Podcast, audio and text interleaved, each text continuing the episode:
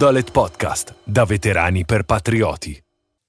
Questo episodio è stato realizzato grazie al supporto del nostro sponsor, Ardito Gin, distillato con onore. Guarda, io onestamente ho un grandissimo rispetto del posto fisso. Dice, ma come cazzo tu hai lasciato un posto fisso? Sì, eppure ne conservo ancora un, un enorme rispetto. In primo luogo perché è un tratto culturale italiano, cioè nasce da prima delle maestranze medievali, dove io facevo quel mestiere per tutta la vita e raggiungevo l'eccellenza per tutta la vita. Adesso sicuramente in un ambiente che è diventato sempre più tecnocratico, fare lo stesso mestiere è devastante per la psiche e per lo spirito dell'uomo, soprattutto se il mestiere cambia, come, come cambia l'esercito. Lì poi, per essere realistici, ci deve essere uno slancio che è assolutamente spirituale ed è una narrativa che tu hai della tua vita di cui sei completamente padrone. Cioè io sono convinto che l'unica cosa di cui l'essere umano è veramente padrone è la capacità di creare la propria storia. Quel momento che è devastante, traumatico, distruttivo, come può essere la perdita di un lavoro, come mi è capitato, può diventare invece una rinascita, può diventare invece una domanda nel dire cazzo ma io ero veramente appassionato a quello che stavo facendo amavo davvero quello che stavo facendo. Se la risposta come nel mio caso è no ti si apre un ventaglio di opportunità enorme gigantesco. Tutte quelle scuse che hanno a che fare con um, l'aspetto finanziario mi rendo conto che sto toccando un tema assolutamente difficile. Sì poi no, non uniforme anche insomma ognuno c'ha poi c'ha sì assolutamente assolutamente. Rimango cioè le opportunità ci sono ci sono. Fosse anche andare a lavorare nel McDonald's del mio paese natale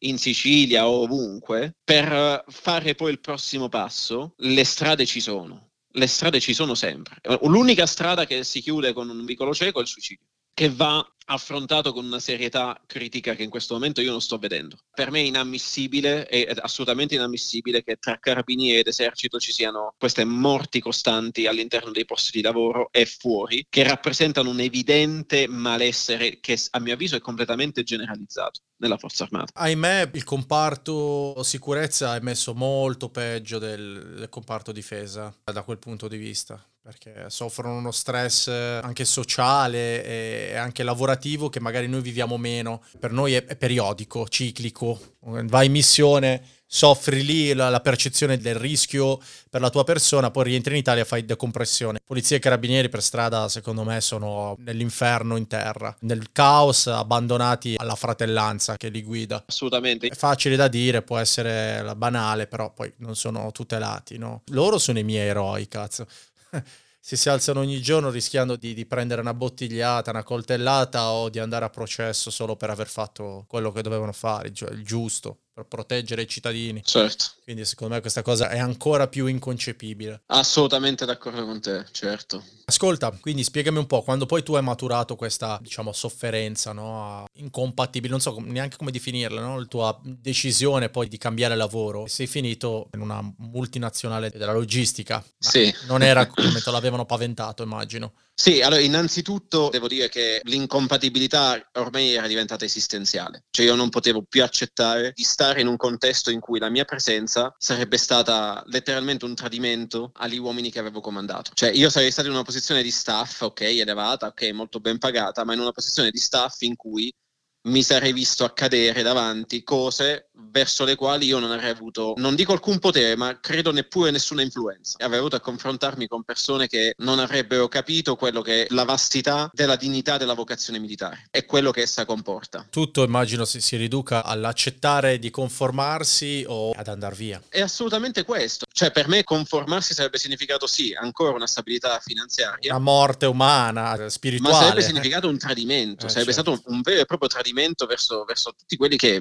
lealmente avevano eseguito i miei ordini, ottenendo risultati che abbiamo ottenuto insieme, che sono stati notevolissimi, in operazioni spesso definite come inutili o noiose, come può essere stata Strade Sicure. Cioè, Strade Sicure è stata un'operazione in cui a Napoli abbiamo veramente riscattato un reggimento e creato un nome. Cioè, al punto che l'anno scorso, era il 2021, mi chiamò il responsabile della comunità ebraica locale sì. chiedendomi se io potessi fare qualcosa per risolvere un problema che a suo tempo già c'era stato e questa cosa la risolvemmo con i miei ragazzi. Nel momento in cui questa situazione si è ormai coniugata con me che lasciavo il comando, che entravo in un organismo di staff, dopo un periodo di scuola d'applicazione, corso di Stato Maggiore dove avevo ormai preso consapevolezza che l'esercito sarebbe andato avanti così e allora dissi, mi dissi chiaramente, ok, io mi sono proprio visto fra dieci anni l'ombra di me stesso, mi sono visto ciò che avevo tradito, il nome dei miei ragazzi mandato nel fango da me con il mio comportamento. E allora mi dissi, ok, è arrivato il momento di andarsene. Fu spaventoso, fu drammatico e accettai la,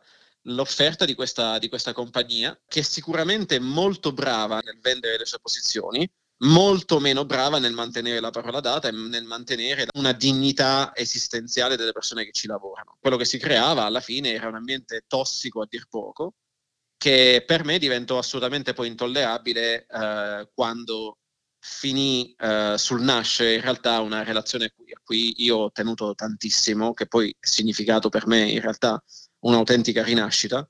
Ecco, però da quel momento specifico, da quel gennaio maledetto che poi è diventato il, il, il, punto di il giro di boa della mia vita, lì è diventato per me impossibile continuare a lavorare in maniera lucida in quell'ambiente. L'azienda ovviamente ha preso immediatamente la palla a balzo e quando è stato possibile mi non ha buttato via. a crederti perché ci sono delle cose che secondo me adesso sono aperto a immaginare che potrebbero accadere nonostante fino a poco tempo fa ti avrei detto no, come per i figli sai, tutti dicono, ah, i figli solo finché poi cambi, Beh, io dicevo sempre, no, no, no, in realtà è vero, quindi suppongo sia vero anche nel tuo caso, ecco, che certe relazioni andate male possano effettivamente cambiare una persona che era impensabile cambiasse. Ma eh, guarda, mi ha liberato. Innanzitutto io non riesco veramente a definirla come, come, fallita quella relazione perché credo che abbia sortito in me un, un, effetto potentissimo, mi ha cambiato completamente, ha completamente stoppato e sradicato da me un atteggiamento estremamente difficile che io avevo con la verità. Non riuscivo ancora ad ammettere che non ero felice in quella compagnia dove lavoravo, che c'erano delle cose del passato che non erano rimaste risolte, che la mia vita doveva cambiare, doveva cambiare completamente.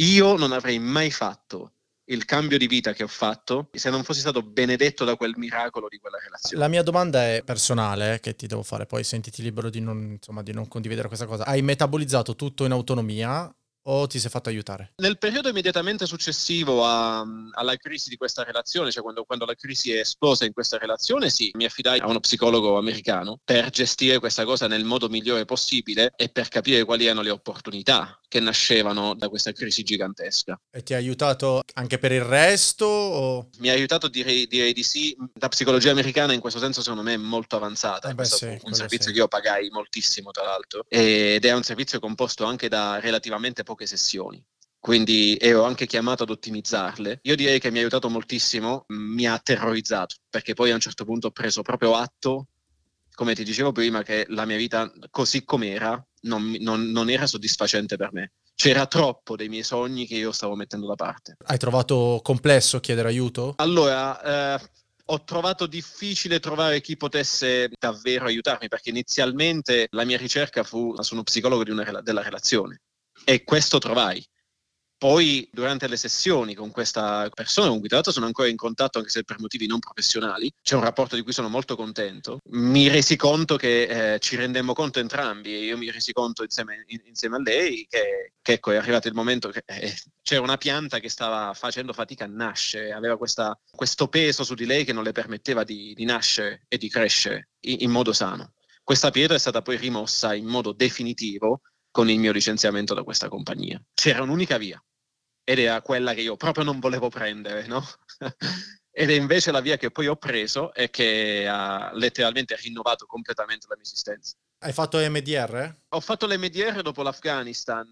Ti è servito? Curioso, statistica. No, perché in realtà quel, io direi che la mia forma di PTSD era più orientata alla ricerca di un significato. Cioè io cercavo con fame i significati e li ho trovati. Ascolta, come mai questa tua decisione poi di, al di là della scelta tua personale di riniziare tutto da capo, di reinventarti, perché la Thailandia? Perché la Thailandia? Potevi andare in tutti i posti del mondo, potevi andare in America, in Inghilterra, fare il veterano, insomma. È una domanda, è una domanda bellissima che mi sto rendendo conto che non mi sono mai chiesto fino adesso e che ho fatto sempre fatica a rispondere. Mi, mi, è stata chiesta soltanto una volta da una donna thailandese. Io credo che la risposta sia stata assolutamente. Non riesco a dare un altro termine che non sia, che non sia un miracolo in questo senso. Io ave, sentivo fortemente la necessità di tornare ad allenarmi e tornare a combattere in un posto in cui queste cose non erano viste di cattivo occhio. No, quelle culture. Io sono stato lì, è come non è neanche come il calcio, è più una roba effettivamente spirituale. Esattamente, c'è una, c'è una ritualità. Ecco, il, esatto, il rituale. Ecco. Non, non, ho mai, non, ho mai, provato un particolare interesse per la Muay Thai, anche tecnicamente, no? venendo dal pugilato, tecnicamente la tecnica pugilistica del, della Muay Thai non è avanzata come quella del pugilato mm, Assolutamente no? no. Tuttavia c'era questo aspetto e poi Può sembrare assurdo, ma io feci un sogno. Quel sogno lo coniugai immediatamente alla, alla Thailandia. Il giorno che mi sono svegliato ho detto ok, basta così. Questa persona non tornerà, io non tornerò con questa persona, il lavoro che avevo non c'è più, perché quello che avevo in questa compagnia era un lavoro, quella che avevo nell'esercito io la sentivo come una missione, come una vera e propria vocazione, mi sentivo chiamato verso l'esercito. Adesso mi sento chiamato verso questa terra. Quindi fanculo tutto, faccio il biglietto. Poi ho scoperto che bisognava fare tutta una serie di, di, analisi per andare in Thailandia, bisognava fare i vaccini e tutto il resto, certo. mi sono messo su e ho iniziato a fare tutto quello che era necessario fare. E sei andato solo? Sono andato da solo.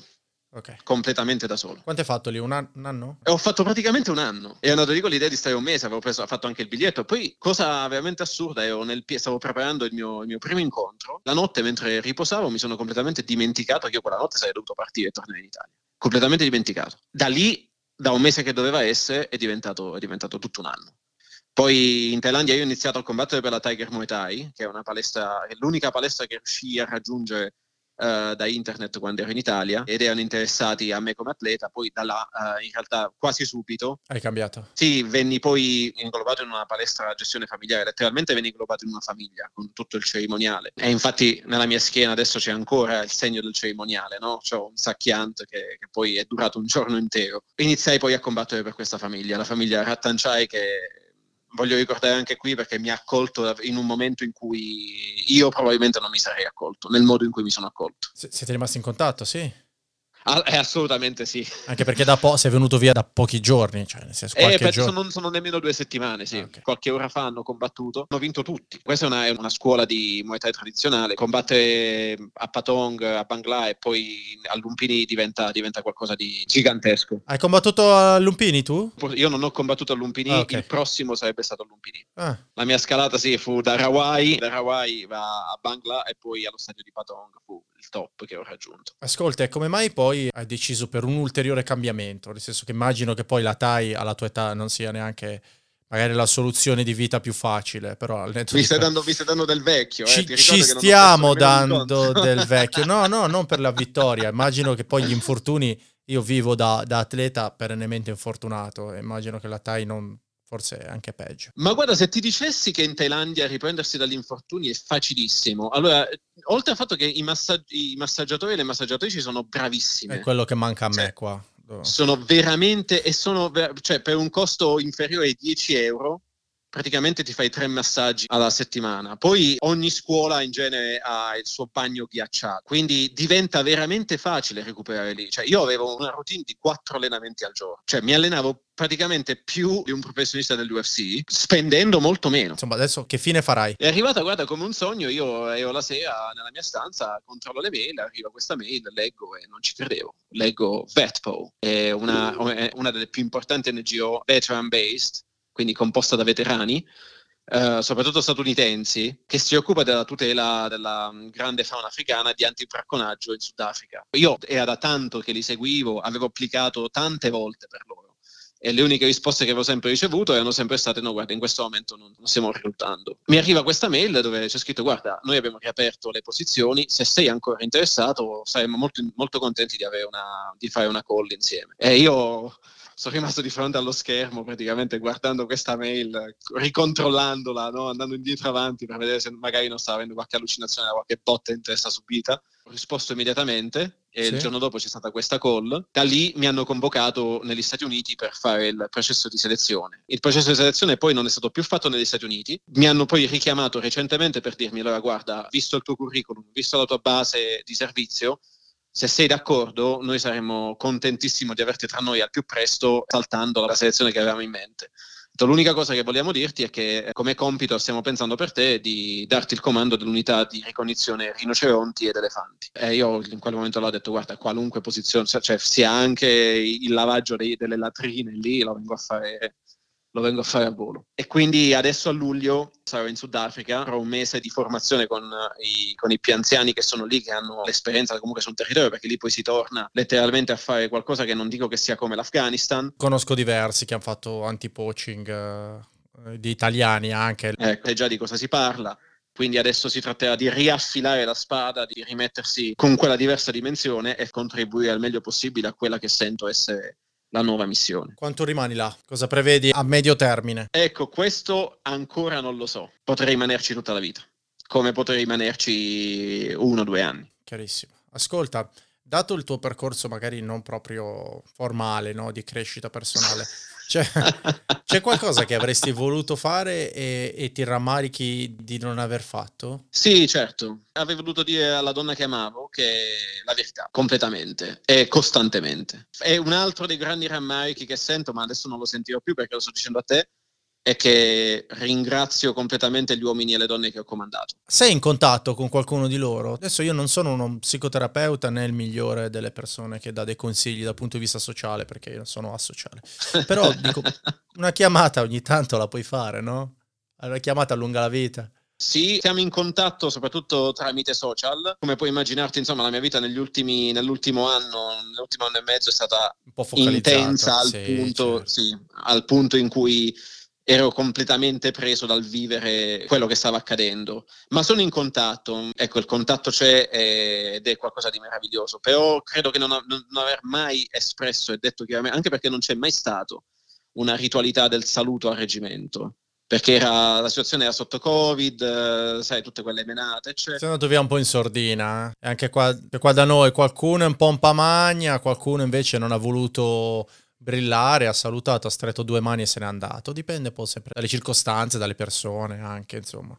Sì, è così. Almeno cogliamo l'occasione per, eh, insomma, se dovesse capitare che qualcuno dei tuoi ragazzi, magari non avendo avuto un riconoscimento ufficiale, almeno sente le tue parole registrate, sa che insomma... Ma sì, eh, lì diciamo anche farsene 30, va, se lo sentono, adesso che lo sentono, fatevene 30. va bene che tanto lo sanno che li verrò a cercare. Niente Giovanni, noi adesso allegheremo al tuo episodio se ti va i tuoi social, perché magari qualcuno, non so, se tu non sei particolarmente attivo. Uh, non sono super attivo, ma li seguo, li seguo costantemente. Ma magari vuoi dare qualche news dall'Africa? Tanti ragazzi che ci ascoltano sono anche loro molto sensibili alla causa della fauna africana. E, e lì lì per finire. Assolutamente, eh? sì. lì per finire. Assolutamente sì, mi farebbe moltissimo piacere. Lo stesso Stefano Borghi, no? non so se conosci Stefano. Certo certo, lo conosco bene, sì, sì, sì, sì, eccellente. Lui stava lasciando tutto per andare a vivere lì con la famiglia e i figli, quindi... Sì, me, lo disse. Eh, se qualcuno poi magari ti volesse contattare per avere qualche informazione in più o sugli argomenti sui quali ahimè sei ferrato, eh,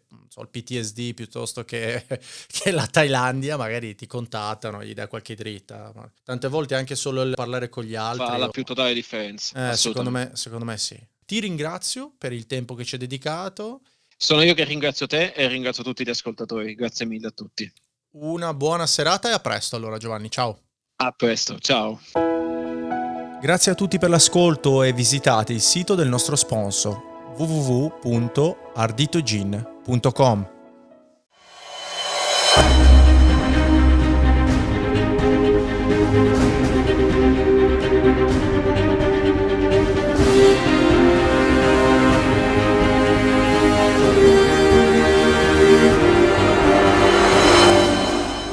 Non Dolet Podcast, da veterani per patrioti.